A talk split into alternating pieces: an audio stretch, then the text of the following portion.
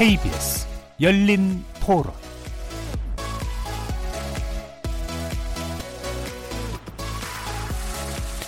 안녕하십니까. KBS 열린 토론 정준희입니다.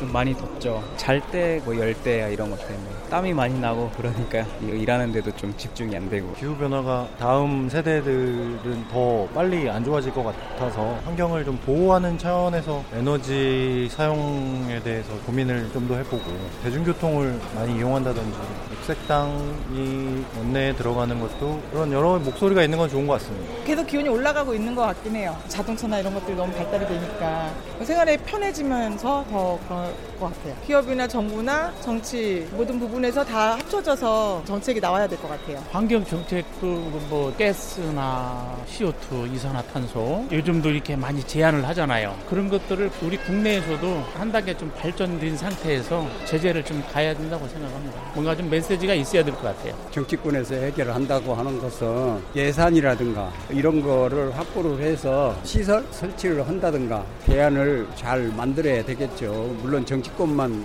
한다는 것보다도 정부 강제 부처에서도 마련을 해야 된다라고 생각해요. 거리에서 만나본 시민들의 의견 어떻게들 들으셨습니까? 오늘 토론 주제는 바로 기후변화 시대 우리 정치 어떻게 달라져야 하나입니다.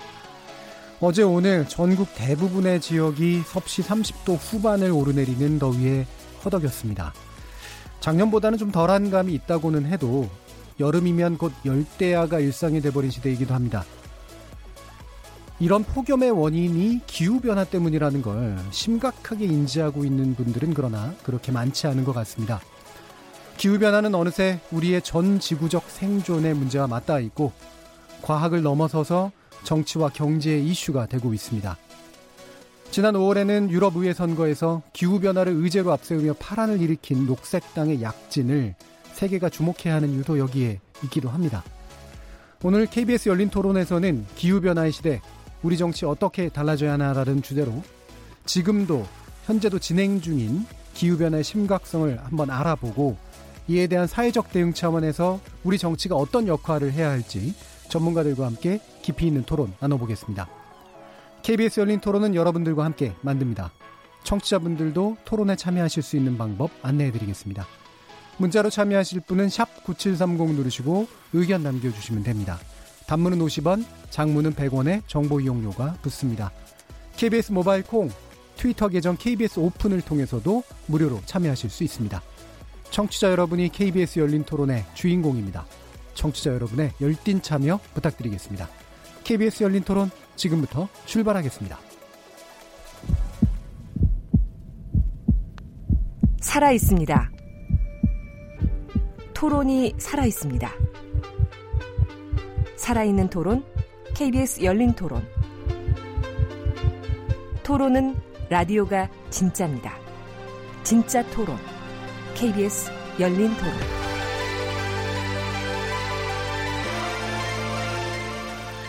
자, 오늘 출연자 소개해드리기 전에 재난방송 관련해서 몇 가지 좀 알려드립니다. 제8호 태풍 프란시스코가 남해안 상륙을 앞두고 있고요. 오늘 저녁 5시 30분에 청도군, 포항시, 경주시, 양산시, 창원시, 김해시, 밀양시, 그리고 경남 고성군 지역에 태풍주의보가 발효됐습니다. 외출을 자제하시고요. 어, 건물에 낙하 위험이 있는 시설물들은 없애시거나 또는 단단히 묶으시고 또 위험 피해서 즉시 안전지대로 이동 대피하시기 바라겠습니다. 자, 그럼 먼저 오늘 함께 하실 분들 이제 소개해 드리겠습니다. 전 환경부 차관이셨고요. 안병옥 국가기후환경회의 운영위원장 나오셨습니다. 네, 안녕하십니까. 그리고 녹색당 공동운영위원장이시고요. 비례민주주의연대 공동대표이기도 하시죠. 하승수 변호사 나오셨습니다. 네, 안녕하십니까. 그리고 전 SBS 환경 전문 기자셨고요. 지금 정의당 지속가능한 생태에너지본부 박수택 부본부장 나오셨습니다. 네, 반갑습니다. 자, 이렇게 세 분과 함께하는 KBS 열린 토론 기후변화 시대에 우리 정치 어떻게 달라져야 되나 영상으로 생중계되고 있습니다. 유튜브에 들어가셔서 KBS 일라디오를 검색하시면 지금 바로 저희들이 토론하는 모습 영상으로 보실 수 있고요. 팟캐스트로도 들으실 수 있습니다. 자, 이렇게 함께할 방법까지 안내해 드렸고 오늘 토론 주제 기후 변화 시대 우리 정치 어떻게 달라져야 하나 본격적으로 시작해 보겠습니다. KBS 열린 토론. 자, 지구 온난화, 뭐 기후 변화 이제 가장 대표적이고 또 위협적인 양식이기도 한데요. 뭐 제 기억에 1990년대 그리고 2000년대까지만 해도 이게 굉장히 중요한 의제였고 전 세계적으로도 상당히 특히나 이제 지식을 좀 추구하는 또는 책임 있는 그룹들에서는 꽤 중요한 이슈로 논의가 됐는데 이게 이제 최근 들어서 보면은 별로 중요하지 않은 이슈처럼 비춰지거나 이미 사라진 이슈처럼 오해되는 그런 경향이 좀 있는 것 같아요. 어, 이런 현상이 왜 일어난다고 보시는지 일단 간단히 먼저 의견 여쭐까요? 안병욱 위원장님 어떻게 보세요? 기후 변화 관련해서 이제 여러 논란이 있었는데, 예. 에, 그 이제 학계에서 이제 그 논쟁이 있었고요. 음. 또 정치권에서 이제 다른 의견들이 이제 표출됐던 적이 예. 있었죠. 근데 학계에서 기후 변화 논쟁은 이제 끝났다 예. 이렇게 다들 평가하는 것 같습니다. 어, 그 사이언스지라든가 네이처 같은 데서 이제 음.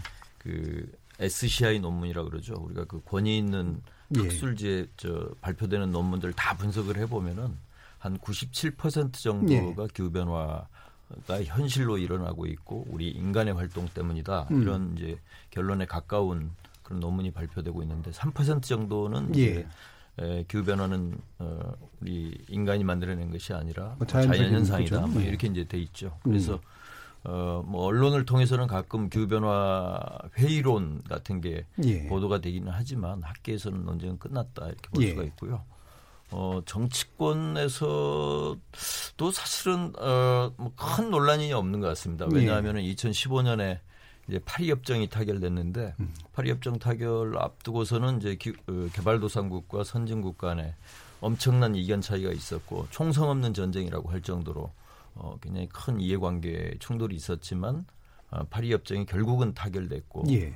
어, 196개 국가가 아, 우리 지구 평균 기온을 산업화 이전 시기 대비 2도씨 훨씬 아래로 또 가능하다면 1.5도씨 아래로 억제해야 된다는 내용을 담은 파리 협정에 모두 다 찬성을 했기 때문에 음. 예, 정치적으로도 일부 지금 뭐 미국처럼 아주 예외적인 그런 국가를 제외한다면 이제 논란은 뭐 음. 크지 않다 이렇게 볼 수가 있습니다. 예. 그러니까 과학계는 이미 97% 이상의 논문이 정설로서 받아들이는 어떤 형태로 가고 있고 정치에 있어서도 근본적으로는 이 부분에 동의를 하는데 일부 예외 이제 사례들은 있지만 그런데 이제 그러니까 어느 정도 이제 지배적인 논의들이 되고 있는 거잖아요. 그리고 어느 정도 어, 대응들도 나오고 있긴 하지만 사실 우리의 관심에서는 왜 좀 멀어진 측면들도 좀 없지 않은 것 같거든요.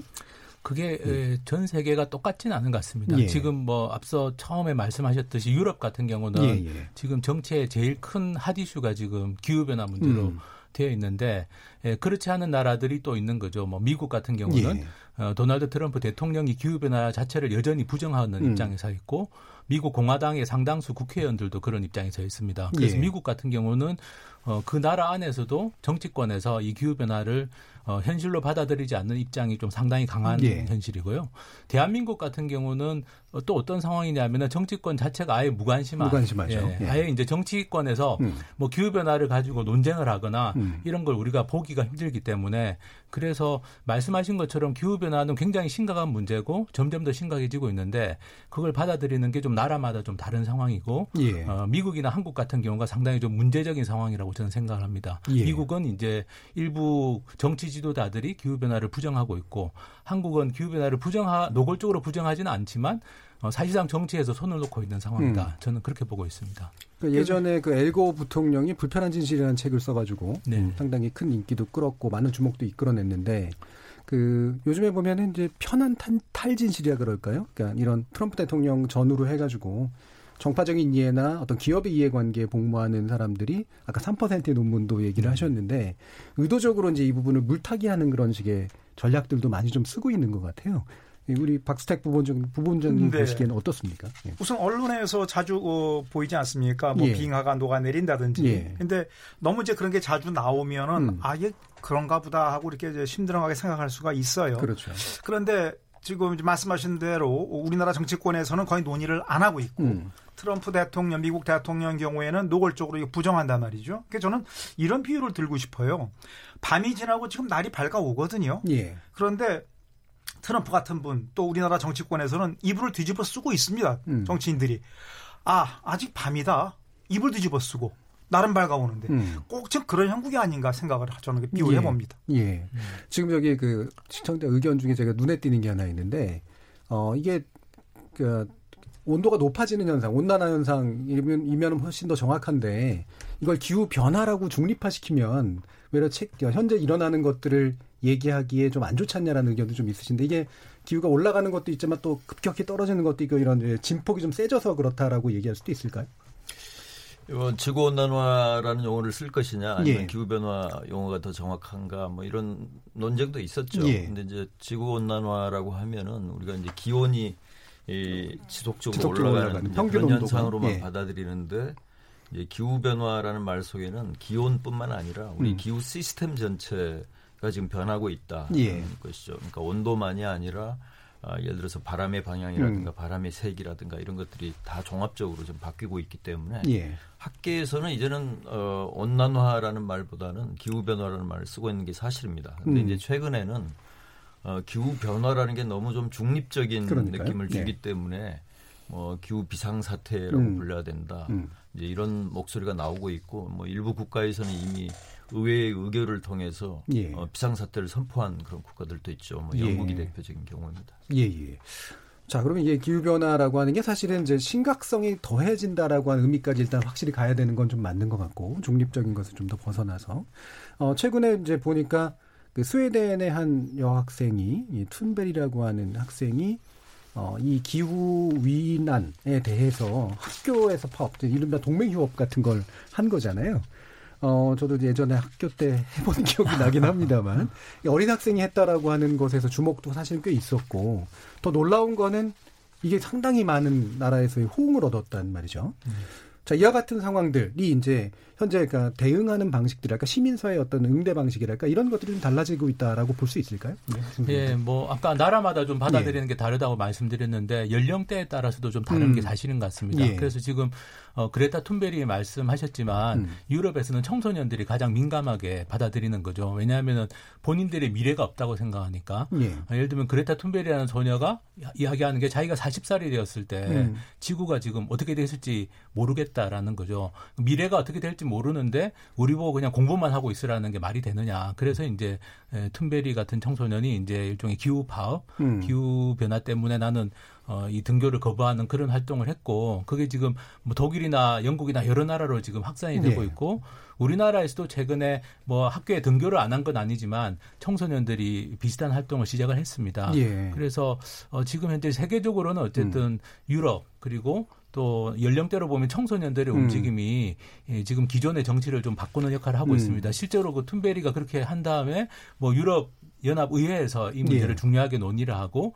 뭐 로마 교황청의 교황께서도 이 문제에 대해서 관심을 더 표명을 하시고 그리고 이제 그 유엔에서도 지금 뭐 9월 달에 긴급 세계 정상 회의를 소집하는 이런 움직임들이 있는데 어쨌든 그런 움직임이 발생하게 된 데는 그런 청소년들의 목소리가 저는 크게 음. 아마 영향을 미친 것 같습니다. 예, 이렇게 심각하게 위험해지는 것에 대한 당사자로서의 세대성이랄까 이런 네. 것들이 또 크게 호소력이 좀 있는 것 같은데 제가 한번 생각해보면 우리나라에서 만약에 이제 뭐 이러면 일부 참여한 학생들이 있는데 어린 것들이 뭘 알아 뭐 이런 식의 대응이라든가 그 다음에 또 심지어 이런 것도 있는 것 같아요. 뭐 이런 이제 행동들을 좀 액티비 액티브하게 하는 친구들을 보고 어, 숱이 잘 붙으려고 그러는 것 같은데 라는 식의 어떤 약간 냉소성이랄까요?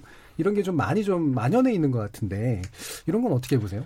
아, 그렇게 생각하는 어른들이 있다면요. 예. 정말 부끄러움을 느껴야 된다고 봅니다. 예. 실제로 어, 지난주 금요일에 서울시하고요. 서울시 교육위원회 주최로요. 음. 서울시 교육청 주최로 이 중고등학교 학생들의 이 기후 변화에 대한 그 스피치 대회가 있었어요. 음. 제가 거기에 심사로 참여했는데 앉아 있는 제가 좀 부끄러울 아, 정도였습니다. 예. 그래서 그레타 툰베리 같은 의식 가진 아이들, 청소년들이 우리나라에도 꽤 있습니다. 그렇죠. 예. 자, 우리가 이 아이들이 우리의 미래를 짊어져 줄 거 아닙니까? 음. 그러면 지금 우리 어른들이 우리도 이제 우리 국회도 음. 정부도 우리나라 청소년들의 이런 주장에 어, 주장을 좀 어, 무겁게 받아들여야 되지 않을까 생각을 합니다. 예.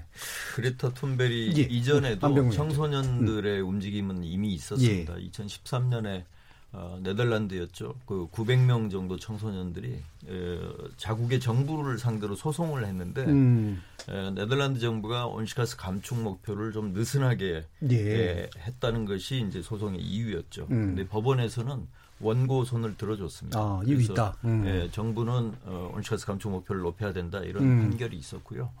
또 2013년에 에, 그 미국에서 오리건주에서 이제 21명의 청소년들이 또 연방 정부와 대기업들을 상대로 또 소송을 예. 제기를 했고 어, 그것이 이제 다른 뭐 워싱턴 주라든가 메사추세츠 이런 쪽으로 이제 번져 나가서 음. 대체로 보면은 과거에 비해서 청소년들이 이 기후 변화에 대해서 민감하게 에, 반응을 하고 또 정치적인 행동을 에, 과거보다는 훨씬 더 적극적으로 음. 제기하고 있는 게 아닌가 이렇게 생각합니다. 예.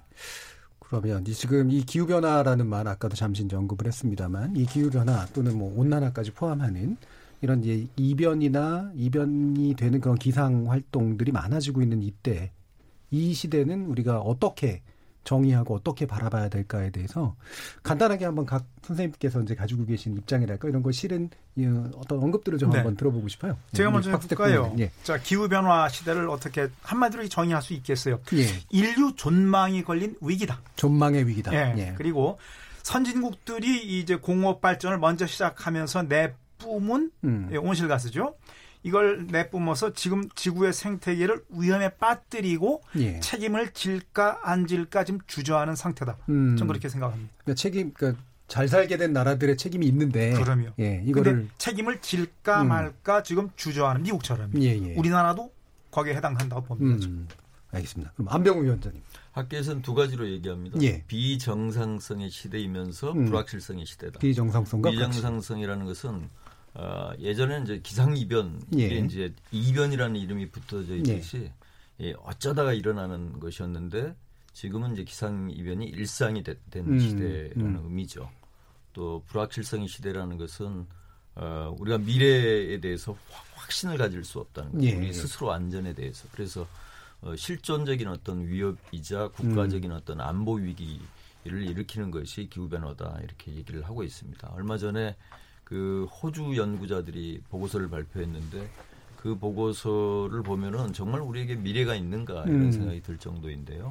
2050년에 우리 세계 인구의 55%가 폭염에 시달리는데 그 폭염이 그냥 폭염이 아니고 어 뭐 우리가 살 수 없는 정도의 예. 그 폭염을 1년에 한 20일 정도 이상씩 음. 어, 겨- 경험하게 될 것이다 이렇게 얘기를 하고 있고 어, 10억 명 정도의 기후 난민이 생길 것이다 이렇게 예. 이제 에, 예상을 하고 있는데 그게 에, 과학계가 예- 이야기하고 있는 것들과 거의 일치하고 음. 또 오히려 어, IPCC라는 그 유엔 기구에서 이야기하는 것은 어, 연구 결과가 거의 한 2, 3년 전 것까지만 이 평가를 하기 때문에 예. 에, 최근에 나온 연구 결과라든가 이런 것들을 충분히 반, 반영하지 못하고 있다. 음. 이런 지적이 있죠. 그래서 어, 우리가 그동안에 알고 있었던 것보다 이 기후변화는 훨씬 음. 더 어, 큰 어, 재앙으로서 다가올 것이다 하는 음. 것이 이 과학계에서는 정설로 예. 있습니다. 이게 단순히 영화적 상상력으로 만들어지는 그런 디스토피아 수준이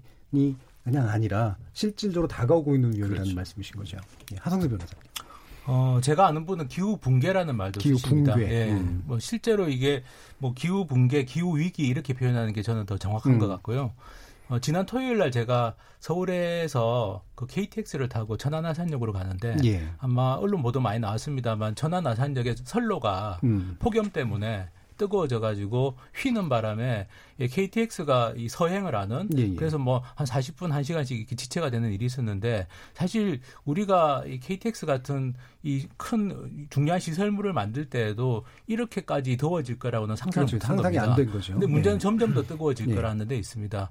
어, 다행히 올해 올- 올해 우리나라 같은 경우는 그래도 폭염이 좀 덜한 편이지만 지금 예. 유럽은 뭐 40도가 넘는 상황이 계속되고 있는데 음. 그런 상황이 됐을 때 우리나라의 여러 가지 중요한 시설물이라든지 농업이라든지 각종 산업들이 어떻게 될지 어떤 영향을 받을지는 사실 알 수가 없는 음. 상황이고요. 그래서 어떻게 보면 이게 기후 위기나 기후 비상 사태라는 말이 저는 좀 정확한 표현이 아닐까. 그리고 음. 대한민국 같은 경우는 특수성이 이 에너지하고 식량의 대부분을 외부에 의존하고 있다는 예. 특수성이 있습니다. 그러니까 미국이나 유럽하고 비교할 수가 없을 음. 정도로 더 취약한 면이 있습니다. 음. 가령 식량 문제 같은 경우는 이게 이제 기후 변화, 기후 위기가 심각해지면 이 식량 위기를 낳을 거로 다들 예측하고 있는데 어, 식량 자급률이 우리는 50%가 안 되는 나라기 때문에 식량의 절반 이상을 외부에서 가지고 와야 되는 바다를 통해서 그런데 2010년 같은 경우에 그 러시아에서 굉장히 심각한 가뭄이 들었을 때 예. 러시아 정부가 밀 수출을 금지시키는 일이 있었거든요. 그러니까 밀의 수출을 예, 네. 곡물 수출을 음. 금지시키는 일이 있었습니다. 그러니까 기후 변화가 심각해지면 식량 위기가 도래하는데 그랬을 때 식량을 수출하는 나라가 음. 식량 수출을 금지시키면 우리나라처럼 식량을 수입해서 먹고 사는 나라는 아주 심각한 상황에 놓일 수 있다라는 거죠. 그래서 예. 그런 점에서는 말씀하신 것처럼 기후 변화라는 말은 좀 너무 이렇게 음. 이 상황의 심각성을 전달하는데 좀 한계가 있어서 음. 저도 기후 위기나 기후 비상 사태 이렇게 예. 표현하는 게 더 정확할 것 같습니다. 예. 하 변호사님이 저 예, 2010년 아니요. 러시아 폭염 말씀을 하셨기 때문에 조금 저 추가해서 예. 말씀드리면 그때 러시아가 밀 금수 조치를 하면서 음. 어, 직격탄을 맞은 국가들이 중동 국가들이었습니다. 중동 국가들이. 예. 음. 그 중동 국가들이 주로 러시아에서 이제 그렇죠. 밀을 수입해서 예, 곡물을 생산할 수 예, 없으니까. 빵을 예. 만드는데 이제 써왔는데 예. 예, 밀을 구할 수가 없으니까 이 정치적인 불안정에다가 밀을 구할 수 없는 그런 생계 타격 음. 이런 것들이 복합적으로 작용하면서 우리가 이제 아랍의 봄이라고 하는 중동의 예. 민주화 바람을 몰고 왔었죠. 음. 어, 그만큼 어, 폭염이라는 폭염이라든가 우리가 기후 변화라고 일컬어지는 그러한 현상이 이 정치 사회적인 영역으로 번지게 되면은 어, 우리가 상, 상상할 수 없었던 그런 어, 정치적 사회적 불안정으로 그렇죠. 예. 이어질 수 있다. 예. 예. 아까 그 그걸 보여주는 불예측성을 말씀하신 게 이제 예. 그런 부분 같아요. 기후가 이제 불예측적으로 되면 결국에는 상당히 중요한 인간의 생존의 토대들이 이제 불예측적이 되기 때문에 네. 단순히 안보 목적으로 사용하는 문제를 넘어서는 형태들이 이제 생겨나게 되는 거죠. 지금 이제 주로 말씀하시는 게 이제 폭염이라든가 뭐 아마도 이제 함께 오는 홍수라든가 뭐 이런 것들이 우리가 대표적으로 경험할 수 있는 걸 텐데요. 이외에도 뭐 이제 이런 기후 변화가 위기라고 볼 수 있을 정도의 어떤 징후랄까요? 이런 게 또 어떤 것들이 있을까요? 어, 위기에 대한 것은 뭐 많죠. 네. 지금 폭염이 심하니까 각 지자체마다 이제 네. 그 폭염 그, 그, 뭐라고 대피소랄까요? 예. 그래서 어르신들이 모여 어, 모여서 지냈을 수 있도록 이런 시스템을 좀 갖추고 있는 것도 예. 다그 피해를 줄이기 위한 방도이기도 하고요. 또 이런 근데 이런 측면도 있는 것 같아요. 거꾸로 날씨가 이제 기후 기온이 높아지니까 우리가 우리나라가 아열대 기후로 바뀐다지 않습니까? 예, 예. 이걸 또 이제 이를테면 기회라고 생각들을 해서 그런지요. 바나나를 재배한다든지 예, 예. 뭐 최근에 뉴스 나왔죠. 뭐 애플 망고가 네. 어디 정남 곡성인가 어디에서 나왔다. 이렇게 뉴스로 됐습니다. 근데 제가 기- 어, KBS 뉴스로 기억을 하는 게 한 20년 전 일이에요. 서울 영등포 도림동에 어떤 아파트의 그 이제 화단에 몽키 바나나가 열었다. 몽키 바나나 예. 작은 거. 예. 그거를 KBS 뉴 KBS가 기자가 뉴스를 했어요. 예. 그게 20년 전입니다. 음. 그래서 그걸 딱 보- 보는 순간에 아 기후 변화 지구 온난화가 드디어 이제 심각해지기 시작하는구나 저게 느꼈거든요. 예. 어 뭐 하여튼 우리 생활 전반에 걸쳐서 지금 뭐 대단한 어, 어, 피해가 있는 건 사실이고요. 근데 에, 지금 아까 그하 변호사님 말씀하신 것 중에서 이제 농작물 말씀을 하셨는데요. 저는 우리나라가 그 이 식량 기반이 기후 변화 시대에 에, 에, 예를 들면 자급률이 떨어지는데 그 식량 기반이 되는 농지를 자꾸만 줄여나가는 거 이거 큰 문제라고 생각합니다. 사실 그렇죠. 예. 예. 그래서 어, 음. 올 상반기에 이제 환경 어, 저 에, 통계청이요. 에, 통계청이 이제 그 이 경작지 감소 어, 통계를 냈는데 에, 지난 10년 사이에 그러니까 2018년 작년에 에, 우리나라의 농지가 159만 6천 헥타였다. 그런데 2009년에 비해서 이게 14만 1천 헥타 가 줄었다. 그러니까 우리나라의 농업 기후 변화 시대에 오히려 우리가 아, 식량 차- 아, 식량 위기가 올 수가 있는데 그 식량 기반이 되는 이 저 식량의 생산 기지가 되는 농업 농지를 갖다가 자꾸만 전용을 하고 망가뜨린다. 예. 이거는 큰 문제라고 생각합니다. 예. 예, 그래서 정부가 이 분야에 대해서도 좀 어, 생각을 바로 잡아 주었으면 좋겠다 생각을 합니다. 저는. 음. 지금 또 이게 그 태풍 프란시스코 아까 말씀도 드렸는데 이게 이제 좀 상륙하는데 사실 이 태풍의 빈도는 좀 많아졌다는 느낌은 드는데요. 다행히 뭐 우리나라에 지금 영향 미치는 거는 좀 적은 편이긴 합니다만 이게 강도나 빈도도 실제로 증가하나요? 지금 이제 기후 변화의 결과로? 어, 예, 예, 뭐. 우리나라만이 아니고 예. 뭐 미국 연안이라든가 음. 또저 동남아시아 연안 같은 경우에 이제 어, 허리케인이라든가 예, 예, 예. 이 사이클론 그 발생 빈도를 보면은 그 음. 빈도가 어, 굉장히 많이 늘어났고 또한 번 발생하면은 그 강도가 과거에 비해서는 굉장히 음. 커지고 있다는 것은 어, 뭐 과학자들의 분석에 의해서 예. 확인된 바가 있습니다. 우리나라에서도 어, 일부 태풍학자들은 어, 슈퍼 태풍 그러니까 음. 우리가 한 번도 경험하지 못했던 정도의 역대급 태풍이 발생할 수 있고 음. 어, 그것이 우리나라를 지나게 되면은 아직까지는 다행히도 그런 일이 없었지만 아, 그렇게 되면은 뭐 우리나라가 거의 뭐 저 초토화될 정도의 음. 어떤 피해를 입을 수밖에 없다 이렇게 이제 경고하는 분들도 있죠. 음. 그것은 왜 그런가 하면은 어, 지금 이제 그 우리 지구상에 도달하는 연료 에너지의 90% 정도를 바다가 흡수해 왔습니다. 그렇죠. 예. 어, 그러다 보니까 바다 수온이 올라가고 있는데 음. 바다 수온이 올라가게 되면은 태풍이 형성됐을 때 바다로부터 연료 에너지를 얻어서 예. 더 크기를 이제 불려나가게 음. 되는데 에, 그 어, 속도가 굉장히 빨라질 수밖에 없고 또 태풍 크기가 음. 어, 커질 수밖에 없는 이제 그런 음. 측면 때문에 이제 슈퍼 태풍의 발생 가능성에 대해서 음. 이제 경고하는 분들이 있는 것이죠. 음. 예, 네, 선생님. 한 가지 우리 삶에 정말 어, 심각한 영향을 미친다고 지금 아마 국민들께서도 다들 느끼실 부분이 미세먼지 문제입니다. 미세먼지 또. 아, 예. 미세먼지 문제도 기후 변화의 영향을 받고 있습니다. 예. 왜냐하면 기후 변화가 심각해지면서 이 공기 정체 현상이 심해지고 최근에 아주 고농도로 아주 높은 농도의 그 초미세먼지 미세먼지가 발생했던 그 시기가 바로 그 대기 정체 현상, 예, 예. 공기 정체 현상이 심했을 때입니다. 그래서 어, 전문가들이 연구를 해보면 이게 그냥 단순히 미세먼지 발생량을 줄인다고 또 중국에서 날아오는 게 줄다고 해서 해결될 문제가 아니라 어, 더 근본적으로는 기후 변화 문제를 해결하지 않고서는 미세먼지 문제에 대해서 아주 근본적인 음. 해결책을 찾기는 어렵다. 그런 음. 것들이 이제 지금 이 미세먼지 관련된 연구를 하시는 전문가들이 최근에 음. 예, 지적하고 있는 부분이거든요. 예. 그래서 사실은 우리가 지금 경험하고 있는 특히 이제 겨울이나 봄철에 경험하는 아주 고농도의 미세먼지 문제도 예. 사실 기후 변화하고 연관이 돼 있습니다. 예. 기후 변화가 해결되지 않는 이상은 어, 정부 정책이 아무리 이제 그 배출 원인을 줄인다고 하더라도 음. 한계는 있을 수밖에 없다. 예. 그게 이제 지금 현재 상황입니다. 미세먼지 네. 문제는 제가 예, 말씀드려야 되는데 예. 왜냐하면 예. 제가 지금 이제 지금 아니 담당- 뭐잘 예. 말씀해 예. 주셔서 더 말씀드린다기보다는 어, 최근 들어와서 그 약한 바람이 발생하는 빈도가 굉장히 많아졌습니다. 그게 음. 이제 야 변호사님 말씀하신 이제 기후 변화와 연관이 돼 있는 것인데요. 어, 북극의 기온이 올라가면서 편서풍이 약해지고 편서풍이 약해지면서 우리 국내에서 이제 대기 정체가 일어나는 그런 빈도가 이제 높아지고 예. 있는데 어, 초당 2미터 보다 더 약한 바람. 음. 어, 이럴 때 이제 미세먼지가 우리나라 안에서도 배출된 것, 그 다음에 외부에서 유입돼서 쌓여 있던 것 이런 것들이 빠져나가지 못하기 때문에 에, 그 과거에 볼 수 없었던 이제 고농도 미세먼지가 발생하게 되는 것이죠. 예. 그래서 이 저, 저도 이제 미세먼지 문제 관련된 보도를 또 제가 이제 비평도 하고 이제 그랬었는데 그 대중들로부터 이제 반응 나오는 거 보면 다 중국 탓인데 왜 그걸 인정하지 않으려고 그러느냐. 라는 식의 어떤 심리적 태도 같은 것들이 굉장히 많아요. 그러니까 물론 우리가 우리 안에서 기, 그러니까 한국이 기인하는 바와 또 외부에서 기인되는 바 이런 것들도 있지만 궁극적으로 말씀하듯이 이 기후 변화의 문제가 사실은 궁극적으로 제일 중요한 문제가 될 것 같은데 그 이런 어떤 대중들의 인식이랄까 이런 것들이 어떻게 좀 바뀔 수 있을까요? 기자 하셨으니까.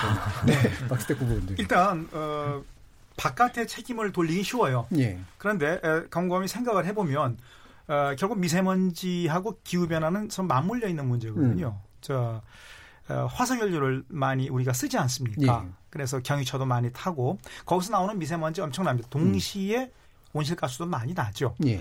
근데 에, 지금 그 2017년인가 우리나라 정부가 어, 미국의 나사하고 함께 연구한 걸 보면은 아, 많게 적게는 40, 많게는 60 이렇게 보통 나와요. 예. 중국의 영향이. 예. 예. 그럼 딱 잘라서 생각해 보면 한 절반은 우리 책임이거든요. 그리고 우리의 경제 규모가 보통 큰 겁니까 지금? 예. 자 그렇다면 어, 물론 편서풍 지대에 있어서 이제 우리가 어, 옛날에 황사 영향도 있고 하니까 보통 중국을 비난하기 쉬운데 음. 중국을 비난하기에 앞서서 음. 오케이 어, 외교적인 노력도 필요하지만 예. 먼저 우리 과학적으로도 정설이 우리 미세먼지의 절반은 국내발이다. 음. 이 정설입니다. 그럼 이것부터 먼저 스스로 줄이고 그러면서 중국이라든가 뭐 다른 나라 뭐 일본 영향도 좀 있고요. 예. 북한 영향도 한 8% 된다고 그래요. 예. 그럼 우리가 먼저 어, 줄이는 노력을 하고 음. 중국이라든가 뭐 다른 나라에 대해서도 함께 줄입시다. 이렇게 제안을 하- 해야 정당성을 좀 확보할 수 있는 게 아닌가 저는 그런 음. 생각을 합니다. 예. 자, 그러면 이제 예, 우리가 우리한테 체감되는 것들을 좀 많이 또 얘기를 해드려야 이게 그이 부분에 대한 심각성이 좀 이해가 될 텐데요. 어, 예를 들면 이게 우리가 이제 폭염을 겪, 겪는 어떤 위기라든가 아까 식량의 문제라든가 이런 것들도 말씀을 주셨지만 뭐 이거 외에도 여러 가지 그 경제적인 영향이랄까 이런 것들도 굉장히 많이 있을 것 같아요. 뭐 세계 경제 포럼이 보니까 극심한 기상 이변을 가장 위협적인 어떤 요인으로 지금은 3년째 계속 꼽고 있다라고 지금 얘기가 되는데요. 어, 이런 경제적인 어떤 영향, 아주 안 좋은 영향 같은 거 이외에 또 어떤 것들을 또 들 수 있을까요? 어, 예, 이게. 이제 앞으로는 이게 기후 변화에 대해서 어쨌든 어, 대처를 안 할 수가 없습니다. 예. 그러면 이제 빨리 이, 이 기후 변화 문제에 대해서 대처를 하면서 음. 뭐 에너지 전환을 한다든지 교통 체계도 전환을 한다든지 예. 전환하는 나라가 있을 수 있고 거기에서 뒤떨어지는 나라가 있을 수 있습니다. 음. 가령 이제 뭐 독일 같은 나라는 지금 석유 자동차를 아예 앞으로는 예. 어, 판매를 그냥 어, 금지하는 걸로 예. 경유차부터 시작해가지고 이- 이런 정책을 쓰는 나라들이 생기게 되면 음. 그러면 이제 우리나라 같이 자동차를 수출하는 나라 경제에서 자동차 산업이 차지하는 비중이 높은 나라들은 또 거기에 영향을 받게 되는 거죠. 예. 그래서 어, 이 세계 경제 포럼이 말한 것처럼 이제 어, 기후 변화가 날 직접적인 충격들도 당연히 나라마다 다 음. 나타나게 될 것인데 또 기후 변화에 대응하기 위해 가지고 나름대로 어, 여러 나라들이 노력하는 과정에서 음. 어, 빨리 거기에 적응하고 또 전환을 하는 나라와 그렇지 아- 못하는 나라들 사이에도 또 문제가 생기게 될 겁니다. 그래서 예. 제가 좀 우려하는 바는 대한민국 같은 경우는 어쨌든 수출에 많이 의존하는 나라인데 그 수출의 주요 품목들 중에 음. 이 기후 변화 시대에 지금처럼 화석 연료를 많이 사용하면서 어 이걸 수출 품목을 만들어서 수출품을 만들어서 수출하는 이 경제 구조가 과연 기후 변화, 기후 위기가 심각해지는 상황에서 계속 유지 가능하냐, 지속 가능하냐라는 또 우리 경제, 우리나라 경제 입장에서는 굉장히 심각한 좀 어, 질문 한번 던져볼 필요가 예. 있고 어떻게 보면 우리나라가 이제 이제까지 해왔던 수출 중심 몇몇 대기업 중심의 경제 구조 어 그리고 자동차라든지 이런 주요 수출 품목들에 대해서 음. 앞으로 이 기후 위기가 심각해지는 상황에서 어떻게 우리는 그러면 대, 대비를 해 나갈 것인지 음. 거기에 대해서 좀 정말 국가적인 차원의 이 좀 계획이나 대책이 좀 필요하다고 생각합니다. 음. 전반적인 이제 경제 패러다임이 사실은 다른 예. 방향으로 바뀔 수가 있는데 저탄소로 예. 바뀌고 탄소 배출을 어쨌든 최대한 줄이는 방향으로 예. 각국의 경제가 바뀌어야 되는데 음. 거기에 적응하지 못하고 이제 뒤떨어지게 되면 어 당연히 이제 경제적인 어, 충격도 받게 될 겁니다. 음. 네. 그럼 일각에서는 이런 얘기도 좀 있잖아요. 그러니까 아까 선진국 얘기 이제 하셨는데 네. 부자 나라들이 사실은 부자가 된 게 지구를 착취하고 환경 오염시키고 그래서 부자 돼놓고 자기들이 일단 부자가 되고 나니까 밑에 쫓아오는 애들을 그냥 사다리 차게 해서 얘네들은 그걸 못하게 해가지고 경제 발전을 막고 지들 위주의 경제를 만든다 이런 식의 사실은 어, 시각도 사실 좀 있는 것 같거든요. 그렇습니다. 예. 박세 부원장님 어떻게 보세요? 그래서 이제 에, 선진국들이 예. 진정한 의미의 그 책임을 음. 의식을 가져야 되죠. 그래야 음. 진정 선진국이라고 볼수 있지 않습니까? 말씀한 대로 미국 같은 시기에 이런 나라가 과연 세계의 리더가 될 수 있겠는가 저는 생각을 합니다. 어, 지금 독일 말씀하셨는데 유럽 국가들은 상당히 앞서가고 있지 않습니까? 예. 유럽이 워낙 인구도 많고 인구도 그러니까 인구 밀도가 높고 땅은 좁으니까 어쩔 수 없이 그런 선택을 했다고도 봅니다만 아, 동시에 그 어, 일단 자원을 전략한다든지 예. 그리고 국민의 건강을 생각을 하고 그다음에 지구에 미치는 그 영향 을 어떻게 하면 줄일 것인가 저는 이런 생각을 하면서 야 그 유럽 국가들의 생활 방식 또는 생활의 그 철학이라든가 이런 것들이 진정으로 소위 지속 가- 지속 가능하지 않을까 음. 그래서 우리가 지향해야 될 그 생활 방식이요. 에, 미국처럼 그렇게 큰 땅덩이를 갖고 그 뭐든지 늘어놓고 풍성풍성 쓰는 것이 그래서 온실가스를 펑펑 내뿜어도 별로 그, 어, 이 죄책감을 느끼지 않는 이런 생활 방식이 이게 과연 바람직한 것인지 우리 국민이 스스로 한번 생각을 해봐야 된다고 생각을 잘 합니다. 예. 그, 그- 경제 문제 관련해서 네. 네, 좀 추가로 말씀드리면은 그 세계 경제 포럼 보고서를 말씀해 주셨는데 어, 이 경제 포럼 보고서에서 세계 위험 요인에 대한 분석을 어떤 방식으로 하게 되냐면은 어, 이 세계 경제 지도자들, 음. 경제 학자들에 대해서 설문 조사를 합니다. 예, 예. 30여 개 정도 위험 요인들을 음. 이렇게 쭉 제시를 한 다음에 가장 세계 경제에 치명적인 타격을 줄 위험이 무엇이냐 이렇게 질문을 해서 그 답을 이제 모은 것이거든요. 근데 지금 아까 기상 이변만 말씀해 주셨지만 어, 10대 위험에 전부 다 거의 대부분이 기사, 어, 우리 기후 변화와 연관된 것들이 들어가 있습니다. 아, 예. 예, 그래서 뭐 물 물 부족이라든가 식량 그렇죠. 문제라든가 또 그 기후 변화 완화와 적응의 실패라든가 이런 것들이 같이 다 포함되어 있거든요. 그래서 예. 어, 경제학자들 또 경제에 종사하는 사람들이 기후 변화를 세계 경제의 가장 큰 음. 어, 위협 요인으로 보고 있다는 것. 그것이, 그것이 과거와는 좀 달라졌는 것이다. 예. 과거에는 어, 환경 문제 하는 사람들만 기후 변화 음. 문제를 얘기했지만 지금 이제 경제 쪽에서도 이제 경고음이 이미 나오고 음. 있다 이 말씀드릴 수 예, 있고요. 극심한 기상이변이라고는 네. 했지만 이거 외에도 예를 들면 자연재해나 대형 자연재해나 네. 뭐 홍수 문제라든가 뭐 이런 것들이 얘기가 나오는데 예, 이게 다 예, 사실은 예. 기후 변화 그리고 관련이 있다는 실제로 거죠. 예. 그 재보험사들이 음. 있죠. 세계적으로 유명한 뭐 스위스레라든가 무니치레 이런 재보험사들이 분석을 해놓은 거 보면은 어, 기후 변화 때문에 에, 그 보험 손실액을 이제 자기들이 지, 지불하는 거 이걸 이제 예, 통계를 예. 내는데 예. 과거에 비해서 계속 그 액수가 거죠. 높아지고 있습니다. 예, 그 위험들이 커지니까. 예, 경제 경제 부담을 지금 기후 변화가 벌써 주고 있다는 것을 말해주고 있는 거죠. 음.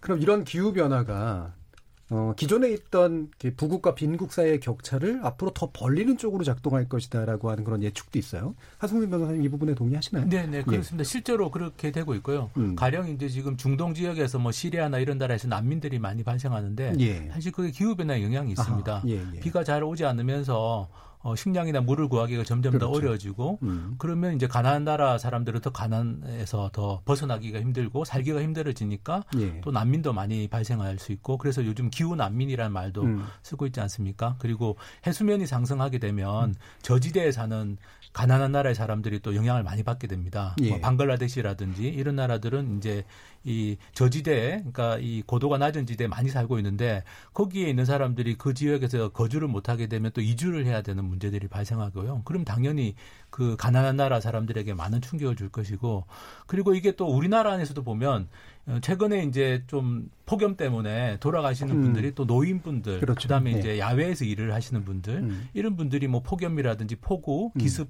호우 이런 것 때문에 돌아가시는 일들이 발생하고 있습니다. 그러니까 어, 먼 외국의 일이 아니라 우리나라 안에서도 어, 그런 일종의 사회적 약자라고 할수 음. 있는 사람들이 기후 변화의 영향을 먼저 받고 음. 그래서 뭐 돌아가신다든지 어떤 이- 그 병에 걸린다든지 이런 일들이 많이 발생하게 될 겁니다. 음. 근데 상대적으로 이제 부유한 나라나 부유한 사람들은 어, 이 기후 변화 속에서도 뭐 에어컨이 잘 나오는 사무실에서 예. 일을 한다든지 그렇게 되면은 이제 좀 위험해서 좀 피할 수 있는 가능성이 있지만 어쨌든 돈이 없고 약한 사람들은 더 빨리 위험에 노출되게 되기 때문에 기후 변화라는 게 또 다른 측면에서 보면 불평등을 심화시키는 그런 효과가 있을 겁니다. 예. 네. 이 기후 변화로 인한 위협도 이제 사실은 차별적으로 온다는 말씀이시잖아요. 네네. 작년에 한참 폭염 문제 됐을 때 제가 방송하면서 어, 제일 안타까웠던 게 그 택배 상하차하는 그런 네. 청년들이 고통을 겪는 것뿐만 아니라 기계에 네. 껴가지고 결국은 이제 옷 벗고 일하다가 네. 기계에 꺼서 사망하는 그런 식의 사건들도 분명히 좀 있었고 그래서 국가 간의 관계 문제뿐만 아니라 국가 내에서도 확실히 네. 이런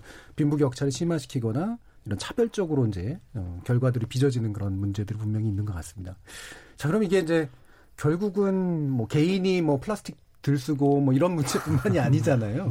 네. 그다음에 특정 국가가 뭐 모범적으로 하는 건 되게 중요하지만 그것만으로 해결될 문제가 아니기 때문에 결국은 전지구적인 문제인데 어 우, 전지구적으로 문제를 해결하기 위한 노력 중에 하나가 이제 예전에 교토 의정서였고 이걸 대체하기 위해서 이제 파리 협약이 또 체결이 됐었는데 또이 어, 트럼프 같은 경우 이걸 또 탈퇴하고 뭐 이런 식의 일들도 있었습니다. 근데 현재 우리나라가 온실가스 배출 순위 7위, 6위 뭐 왔다 갔다 하는 걸로 알고 있는데 어, 보니까 우리 이제 좀 약간 적극적으로 되려고 하고 있는 것 같아요. 그래서 어, 온실가스 감축을 이제 상당히 하겠다라고 하는 식의 목표치를 세우고 있는데 현재 좀 약간 늦은 감은 없지 않지만 우리 정부나 대한민국이 이런 어떤 공동 대응에 나서고 있는 어떤 자세에 대한 기본적인 좀 평가가 좀 필요할 것 같거든요. 우리 대안을 나중에 후반부에 얘기하기 전에 현재 어떤 이 그 수준인가라고 일단 보시는지 안병우 위원장님. 두분 말씀을 듣고 제가 그 제일 제가 나중에 하시는 게 예? 전에 예. 예. 있었으니까 예. 두 분이 어떻게 평가하시는지를 먼저 좀 예, 듣- 그럼 제일 세게 하실 분. 자, 어, 우리나라가 지금 세우고 있는 온실가스 감축 목표라든지 음. 이게 과연 도달할 수 있을까 저는 의문입니다. 예. 왜냐하면요, 지금 우리나라의 경제나 산업 구조를 한번 보죠. 음. 아직까지도 자동차요. 어, 경유차 계속 쓰거든요. 음. 잘 팔린다지 않습니까? 그 다음에 지금 이렇게 더운 여름날 제가 남대문 시장을 나가봤어요. 남대문 시장이 그, 그 상인 그, 그 상점 골목이요 시원합니다. 예. 문 다 열어놓고 열어놓고. 예. 하니까 골목길이 오히려 시원하더라. 음. 우리 이런 얘기 언론에서 많이 얘기 안 했습니까? 음. 그 이제 에너지 과소비. 그 다음에 이게 관행이 됐고요. 그 다음에 또 정부나 지자체 행태 뭐 여러 가지 시책 보면은요. 어, 정책이라든 시책 그럴듯하게 내세웁니다만 그걸 그대로 100% 이행하느냐 그런 거 별로 못 봤습니다. 음. 그다음에 다수 국민들의 의식입니다. 음. 뭐나 혼자 이거 지킨다고 되겠어. 이를테면 저는 이렇게 오늘 이거 갖고 왔죠. 예. 뭐하고 거- 뭐가 아니 뭐라? 텀블러. 텀블러. 예. 예. 근데 이거 혼자 갖고 다녀본들 무슨 소용이 있겠냐 싶은 생각이 들 때도 있습니다. 음, 게다가 두번한 쓰시고 버리시면 더더욱이나 그렇죠. 문제가. 그러니까 결국 예. 5천만이 함께 깨닫고 함께 행동을 하면 음. 모르겠어요. 안 그러면 저는 의미가 없다고 봅니다. 그리고 하여튼 국가, 우리나라의 국가, 사회, 산업, 경제 구조, 그다음에 국민 의식 이걸 하여튼 근본적으로 고치지 않으면 예. 어렵다. 전 그렇게 봅니다. 그러면 이제 정부가 목표 세운 거에 비해서 실제로 이행성이 좀 떨어지는 측면도 있고 네. 국민들의 의식도 있는데 그럼 국민 의식들은 뭔가 좀 개선하기 위한 정부의 노력 측면에서 부족함이 있다고 보시는 건가요? 그러니까 서로 맞물려 돌아가는 거죠. 예. 서로 조금씩 그러니까, 그러니까 에, 뭐랄까요? 어, 구멍들이 있는 겁니다. 음. 예. 각자가 예를 들어. 한 가지 뭐 재미있는 예를 하나 들어볼까요? 예. 우리가 미세먼지 문제도 있고 하니까 또 에너지 문제 어, 뭡니까 이 에너지 전략도 하자. 예. 그럼 어떻게 해야 돼요? 공회전 공회전 하지 말자고 그러죠. 음. 자, 우리 국회 앞에요. 보시면 경찰차 경찰차 공개도 24시간 하고 있죠. 있습니다. 국회 본청에 올라가 보세요. 음. 본청 앞에 아무나 못 올라가게 하는데 제가 올라가 봤습니다 몇 번. 거기에 까만 승용차도 승용차도 대형이고 아니면은 경유 승합차들이 있습니다. 까만 거. 예. 그각 당의 그 지도부들 찹니다. 예. 겨울에는 난방을 위해서, 음. 여름에는 냉방을 위해서 스물 거, 거기서 그냥 그대로 공회전을 하고 있습니다. 예. 실제 하고 있어요. 음. 자, 아주 작은 것 같지만 이 작은 데서 또 구멍이 크게 벌어지는 거라고 저- 저는 그렇게 생각을 합니다. 예. 예. 실제로 그 의원들 집행하는 돈들 보면은 국회 앞에서 비싼 그 기름 굉장히 많이 그렇죠. 넣으시는 분 예. 의원들도 되게 많더라고요. 뭐 그거 사소한 거 아니냐? 예, 예. 천만에요. 예. 사소한 데서부터 각도가 크게 벌어집니다. 음. 예. 자, 우리 하성수 변호사님. 어, 저는 일단 그 문재인 정부가 이전 정부보다 노력은 하고 있다고 생각하는데 예. 이게 이제 뭐 그냥 환경부 차원에서 또는 음. 뭐이 흔히 말하는 요 기후 변화 관련해서 좀 일종의 뭐 어, 직접적으로 자기 업무라고 생각하는 부처 차원에서 문제를 접근해서는 답이 안 나온다고 생각합니다. 예. 이게 진짜 범정부적인 대책이 필요한데요.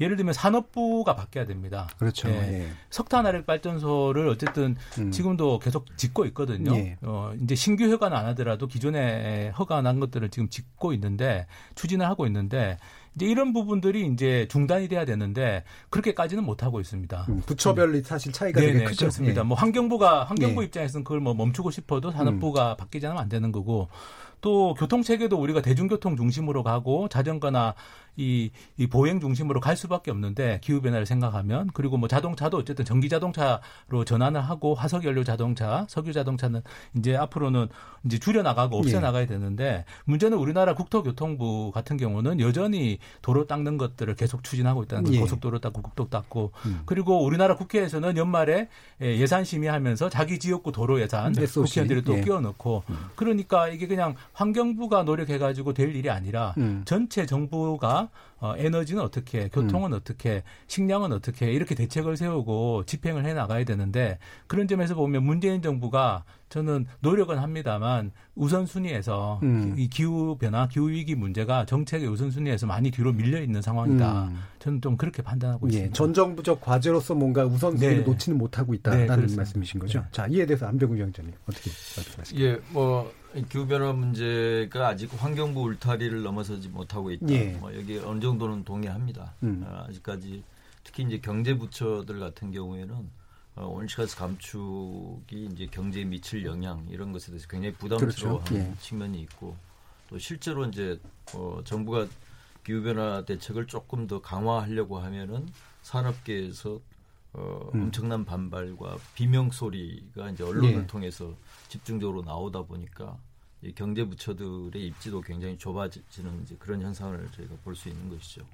어떻든 중요한 것은 국가가 어, 우리가 기후 변화 대응의 목표를 정하는 것인데 그 목표 부분에 있어서는 과거 정부에 비해서 어, 문재인 정부 들어와서 더 강화된 어, 목표를 설정을 했습니다. 예. 과거에 우리가 2030년까지 37% 줄이겠다 이렇게 했었는데 에, 그중에 11.3%가 해외에서 줄이겠다는 것이었거든요. 예. 근데 그게 에, 뭐 구체적인 뭐 방식이나 이런 것들이 전혀 없이 음. 그냥 공수표와 마찬가지였기 때문에 에, 11.3%에서 어, 4.5% 정도로 이 저 해외 감축 해외 부분을 의 줄이고. 부분을 줄였습니다. 음. 그러니까 국내 감축을 거의 뭐 7% 이상 예. 늘린 거니까 어, 목표를 좀 과감하게 이제 정했다 이런 측면은 좀 평가를 받아야 된다고 보고요. 국제 사회에서 우리나라가 기후 변화에 관해서는 그렇게 좋은 평가를 받지 못하고 있습니다. 예. 그 이유를 보면은 에너지 부문과 연관이 돼 있습니다. 에- 특히 에너지 수요 관리를 우리가 잘 못하고 있다는 것이고 특히 이제 재생에너지 확대 같은 경우도 어, 요즘은 조금 더 늘어났습니다만 과거에는 OECD 국가 중에서 가장 재생에너지 보급이 낮은 국가로 평가받았기 예. 때문에 이제 그런 것들 다 종합해서 보면은 어, 우리나라가 지금 갖고 있는 경제적인 능력에 비해서 기후 변화 대응이 좀 예. 부족한 것이 아니냐 이런 어, 국제사회 평가를 음. 뭐 우리 우리 정부도 어, 냉정하게 좀 받아들이고 그 개선점을 찾아야 된다고 음. 그러니까 현재 우리나라를 위해서도 사실은 부족한 측면들이 있고 전 세계 차원에서 봤을 때도 우리 사회가 있는 위치에 비해서 너무 역할이나 기여가 적은 그런 측면에서의 부족함이라는 건 분명히 지적될 필요가 있는 것 같습니다. 자, 기후변화의 시대에 우리 정치 어떻게 달라져야 되나 각 분야의 전문가를 모시고 다양한 생각을 나눠보고 있는데요. 어, 인류의 기술적이고 경제적인 진보는 이 기후변화, 기후위기라고 하는 무서운 부산물을 낳았습니다. 인간은 기후에게 큰 영향을 줄 수 있지만 자기 뜻대로 기후를 통제할 수 있는 능력은 없습니다. 부정적인 영향을 줄여가기 위해 우리의 집단적 결정으로서 정치가 어떤 역할들을 해야 되는 건지 전반부 토론 여기서 일단 마치고 후반부에서 좀 더 자세하게 이야기를 나눠보도록 하겠습니다. 여러분께서는 KBS 열린 토론과 함께하고 계십니다.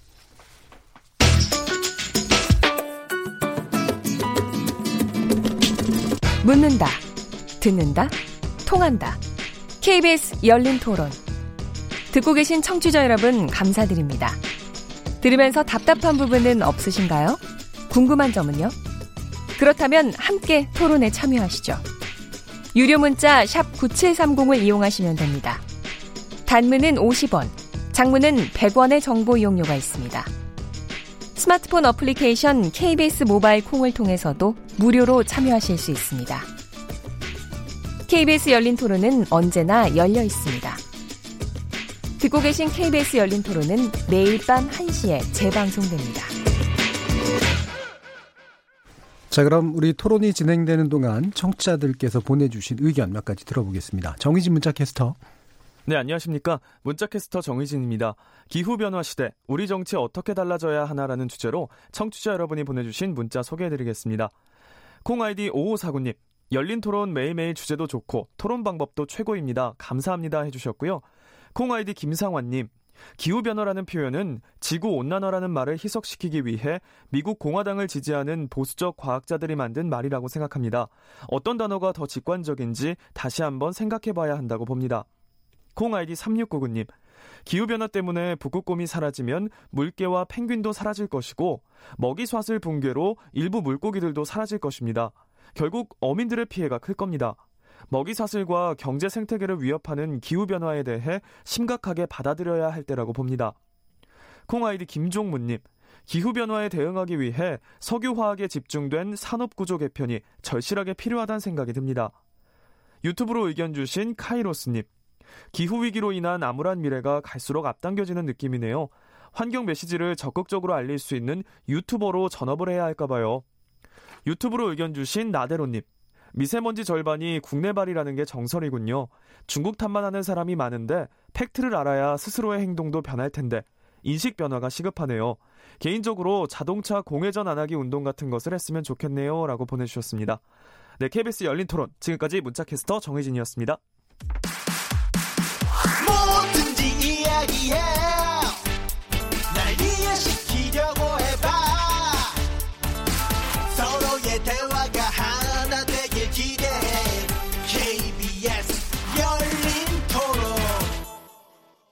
자, 그럼 후반부 토론 시작해 보겠습니다. 안병옥 국가기후환경회의 운영위원장, 하승수 비례민주주의 연대 공동대표, 정의당의 지속가능한 생태에너지본부 박수택 부본부장 이렇게 세 분과 함께 하고 있습니다.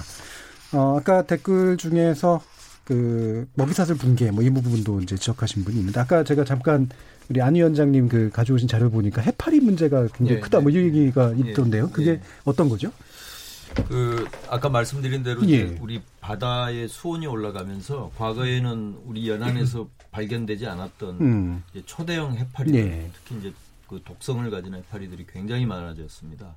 예전에는 이제 중국의 동중국해에만 서식하고 있던 음. 것들이 이제 우리 연안 그 수온이 올라가면서 쭉 북상해서 이제 생긴 현상인데요. 지금은 해수욕장 개장할 때 늘 이 해파리들을 미리 제거하지 않으면은 그 시민들 안전에 문제가 있기 아. 때문에 이제 그 정도 문제가 있는데 그 경제적 피해를 저 계산해 놓은 것을 보면은 어, 해파리에 직접 쏘여서 이제 뭐 병원에 가서 예. 치료한다든가 이런 비용도 발생하지만 그것은 좀 적고요. 음. 어, 우리나라 이제 원자력 발전소들이 가동 중인데 원자력 발전소가 냉각수를 이제 그렇죠. 가로로부터 예, 취수를 예. 하는데 이 해파리들이 다 이 저 음. 냉각수 취수구를 이제 음. 막게 되니까 그것을 다 이제 제거를 음. 해야 되죠. 그 제거 비용이 어 585억 원 정도로 예. 추산이 돼 있습니다. 그러니까 이거는 뭐 우리 기후 변화에 기후 변화가 경제에 주는 영향 중에 극히 일부분이지만 음. 어, 우리가 직접 확인할 수 있고 지금도 피해를 보고 있는 그런 문제입니다. 예. 아, 이게 참 해파리 문제, 뭐 저도 약간 듣긴 들었었지만 이게 뭐 비교, 비교 되게 작은 단면이긴 한데도, 어, 우리 경제에 또는 우리 삶에 어떤 영향을 끼치는지 보여주는 아주 흥미로운 사례인 것 같습니다. 자, 그럼 이제 정치 문제를 그래서 다뤄야 될 것 같은데요. 어, 이, 아까도 말씀 주셨지만 우리가 가지고 있는 경제적 규모 그리고 세계에서 위치만큼 사실은 존경받을 만한 모범적인 어떤 환경 대응을 하지 못하고 있는 그런 국가다라고 볼 수가 있는데 결국은 이제 뭐 정치의 문제 아니겠습니까? 우리 시민의 의식의 문제도 있겠지만 이 정치 현실이 아직까지 이렇게 되지 못하고 있는 거에 대해서 아마 관심들도 있으시고 문제식도 굉장히 깊으실 것 같은데요. 하승수 대표께서 아마 하신 말씀 많으실 것 같은데 어떠신가요?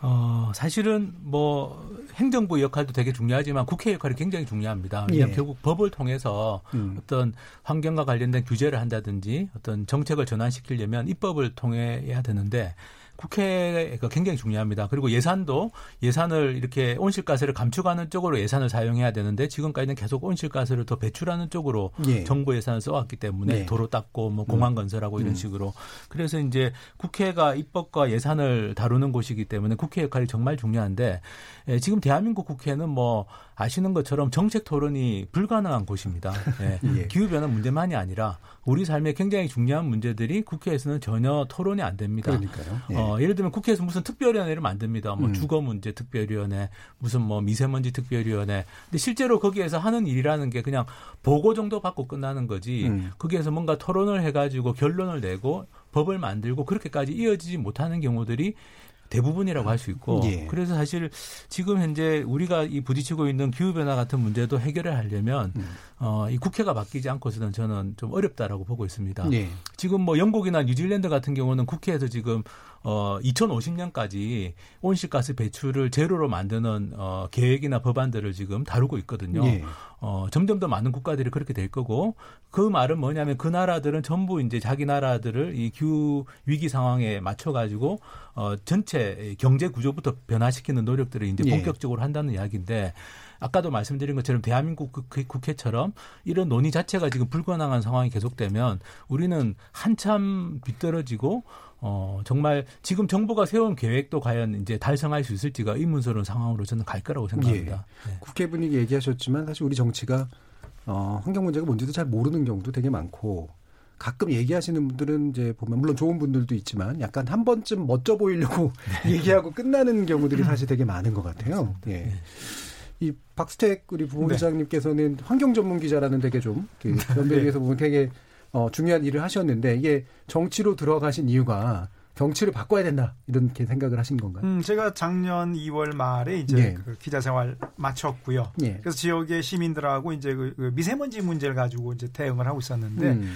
그 지역의 지역 정치인들이죠. 예. 그 다음에 지자체의 이 대응이라든가 매우 굼뜨고 또 시민들을 실망시키는데 제가 좀 화가 나서 예. 아, 그래서 이제 작년 지방선거에 정의당 후보로 이제 시장 선거에 나섰죠. 예. 근데 어, 이런 겁니다. 기자 생활 제가 33년을 했는데 후반부의 상당 기간을 저 환경 분야 취재를 했어요. 예. 근데 다양한 현장을 다녀오면서 보니까 이 법과 제도는 그런 대로 갖췄는데 이게 현실에서 제대로 의용이 저- 적용이 되느냐 안 그렇다는 겁니다. 음. 그러니까 법 따로 시- 현실 따로라는 거죠. 그러니까 그 이를테면 최근에 그 여러 가지 쓰레기 문제 나와지 않습니까? 어뭐 백 몇십만 톤의 그 쓰레기가 전국에 흩어져 있는데 그 평소에 평소에 제대로 법과 규정대로 감시하고 관리만 했으면 이런 일 없습니다. 예. 그래서 살펴보면 역대 어느 정부도요 기후변화 문제, 환경 생태 문제 무관심하거나 아예 그 파괴하는 정책을 이어오고 있는 걸 제가 봤기 때문에 예를 들어 4대 강 사업이라든가 음.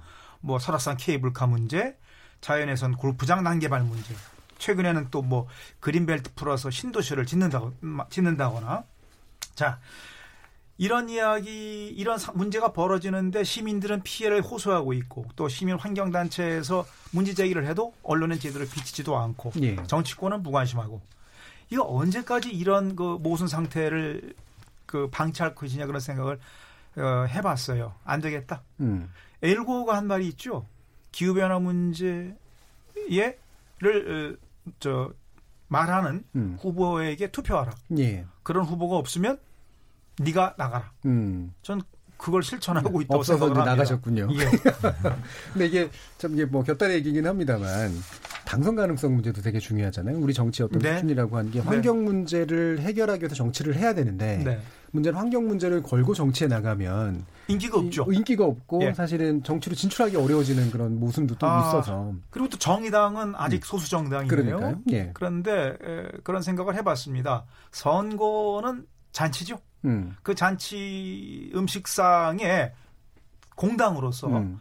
아, 내가 이러한 그 정견이 있고 비전이 있다 하는 소위 음식을 음. 접시를 그 유권자들이 선택하는 밥상에 잔치상에 올려놓는 거 예. 이건 공당의 의무라고 생각을 합니다. 그렇죠. 그래서 언젠가는 에, 유권자들이 이 잔치에 오신 분들이 그거를 선택해 주시겠지 저는 음. 그래 생각을 합니다. 뭐 예. 정의당도 마찬가지고 특히나 우리 녹색당. 녹색당 투쟁을 계속하고 계시잖아요. 예. 뭐 시대 유권자들이 현명하시니까 언제고 선택을 해주실 걸로 믿습니다. 예. 그러니까 거 하는 게 사실은 이상을 실현하기 위해서 정치를 그럼요. 선택하는 게 돼야 되는데 네네. 사실은 당선 가능하기 위해서 주제를 선택해버리는 당선을 잘 되게 만들어주는 주제나 정책을 선택해버리는 경우들이 되게 많잖아요. 참 그런 문제들을 또 어떻게 우리가 깨야 될까 이런 것도 네. 좀 고민이 되는데 그래도 어쨌든 가장 현실에서 가까이 계셨던 분이 우리 안병욱 위원- 위원장이신데 한계도 많이 느끼셨을 것 같아요. 어떠세요? 예, 뭐한개 말씀드리기 전에 그 이제 국회가 변화돼야 된다 이게 음. 예. 동의하면서 어, 국회도 노력하는 분들이 있습니다. 그래서 예. 그분들이 이 방송을 들으면 너무 좀 서운해하실까봐 예. 좀 소개해드리면 국회 안에 국회 기후변화 포럼이라고 있습니다. 예, 예. 거기에 어, 여당 의원, 뭐 야당 의원, 정의당 음. 네. 뭐 의원을 포함해서 어, 참여하고 있고 우리 국내의 기후 변화 문제를 걱정하는 연구자들 음. 또 시민단체 또 산업계 어, 다양한 영역의 사람들이 같이 참여해서 논의하고 예. 또 토론하고 있는데요. 어, 움직임이 없어서가 아니라 제가 보기에는 우리나라가 갖고 있는 어떤 그 어떤 구조적인 문제, 특히 음. 산업 구조의 문제를 풀어나갈 수 있는 어떤 대안을 우리가 찾지 못했기 때문에 그렇죠. 아닌가 이렇게 예, 생각합니다. 아, 아까 우리 이제 우리 시민들 국민들도 변, 저 변화돼야 된다. 이 규변화 문제에 대해서 제대로 인식하고 어, 또 실천해야 된다 이 말씀을 주셨는데 거기에 동의하면서도 어, 우리나라에서 온실가스를 어디서 제일 많이 배출하고 있는가 이렇게 따져 보면은 산업 부문입니다. 산업 부문이죠. 부문 예. 속에서도 에너지 다소비 업종들입니다. 어, 국민들 일상 생활 속에서는 어, 온실가스 배출량이 조금 늘, 늘었지만 그 속도가 이렇게 빠르지는 않습니다. 근데 우리나라 배출량이 예, 많이 늘어나는 것은 산업계에서 워낙 많은 배출량을 갖고 있고 또 그 증가 속도가 빠르기 음. 때문이거든요. 어, 그래서 이 아마도 이제 정치권에서도 그렇고 정부가 걱정하는 것은 기후변화 대응을 이제 강력하게 했을 때 이 파급될 수 있는 문제들 예를 예. 들어서 에너지 다소비 업종에 종사하는 사람들 같은 경우에 일자리를 잃어야 되는 예. 그런 가능성 이런 것들에 대해서 종합적인 진단과 대안을 아직 찾지 못하고 있기 때문에 예, 그러한 점들이 좀 기후변화 대응을 좀 주저하게 만드는 그런 요인이 아닌가 이렇게 생각을 하고요. 어, 정부에서 이제 그 생각했던 것과는 좀 다른 면을 본 것은 어, 기후변화 대응 아까 이제 화 변호사님도 말씀하셨지만 이 환경부가 이 저 주무부서로서 있는 문, 문제인데 환경부의 힘만으로는 이것을 수 굉장히. 어려운 예. 거죠. 경제부처들이 굉장히 많고 이런 측면도 하나 있고요. 또 이 정부 정책은 늘 과거 정부에서 시작됐던 일을 완전히 그 일과 결별하기는 굉장히 어렵습니다. 예를 들어서 석탄 발전소가 어, 문재인 정부에서 늘어났다 이렇게 예. 이제 평가를 받고 있지만 대, 어, 11기 정도가 과거 정부에서 결정됐던 음. 것들 그리고 20% 이상이 이미 건설이 되고 있는 것이기 때문에 정부가 그것을 중단하면 좋겠지만 중단했을 때 이제 예상되는 여러 가지 반발이라든가 또 뭐 경제적인 어떤 손실 문제 이런 뭐 전력 수급 문제 뭐 이런 게 예, 사실은 예, 고려된 거니까. 같이 예. 있는 것이죠. 음. 뭐 전력 수급 문제는 뭐 지금 예비율이 굉장히 높기 예. 때문에 좀 더 과감한 정책을 해도 음. 된다고 보지만 음. 과거에서 결, 과거 정부가 결정을 해서 이미 20% 이상 건설된 발전소를 예. 멈춘다는 것은 제가 보기에는 어, 그러한 경우는 아마 유럽처럼 기후 변화를 굉장히 어, 중요하게 여기고 또 강력한 대책을 추진하는 국가에서도 쉽지 않은 문제라고 생각합니다. 예. 과거 정책의 연장선상에서 전환을 해야 되는데 그 음. 전환의 속도를 이 과거에서 오던 관성이 있기 때문에 그 속도를 빨리 하기가 굉장히 어려운 음. 그런 것들이 에, 뭐 정부에서 일하는 사람들이 어떤 한계로 느끼는 음. 그런 측면이 아닌가 싶습니다. 그럼 이제 뭐 이게 곁다리 얘기긴 합니다만 그 흔히 민간에서 많이 얘기하는 게 산업용 전기를 싸게 공급하는 체, 체제 문제가 있는 거 아니냐라는 얘기들을 많이 하는데 이게 실제로 맞습니까? 어, 맞는 얘기인데 그것은 우리나라만 그런 것이 예. 아니고 유럽에서도 다 산업용 전기가 조금 쌉니다. 그것은 어, 소위 말해서 저 방리담회라고 보시면 아. 됩니다. 예, 많은 양을 공급하기 때문에 음. 기본적으로 이 발전 단 그러니까 발전이나 송전 배전 부분에서 단가가 싸기 때문에 이제 음. 그런 것으로 이해하시면 됩니다. 예, 그리고 예. 뭐 하여튼 오늘 대체로 안병옥 우리 위원장님하고 비슷한 의견이었지만 여기서 지금 이 좀, 예, 부분 좀 예. 제가 다를 것 같습니다. 왜냐하면은 음.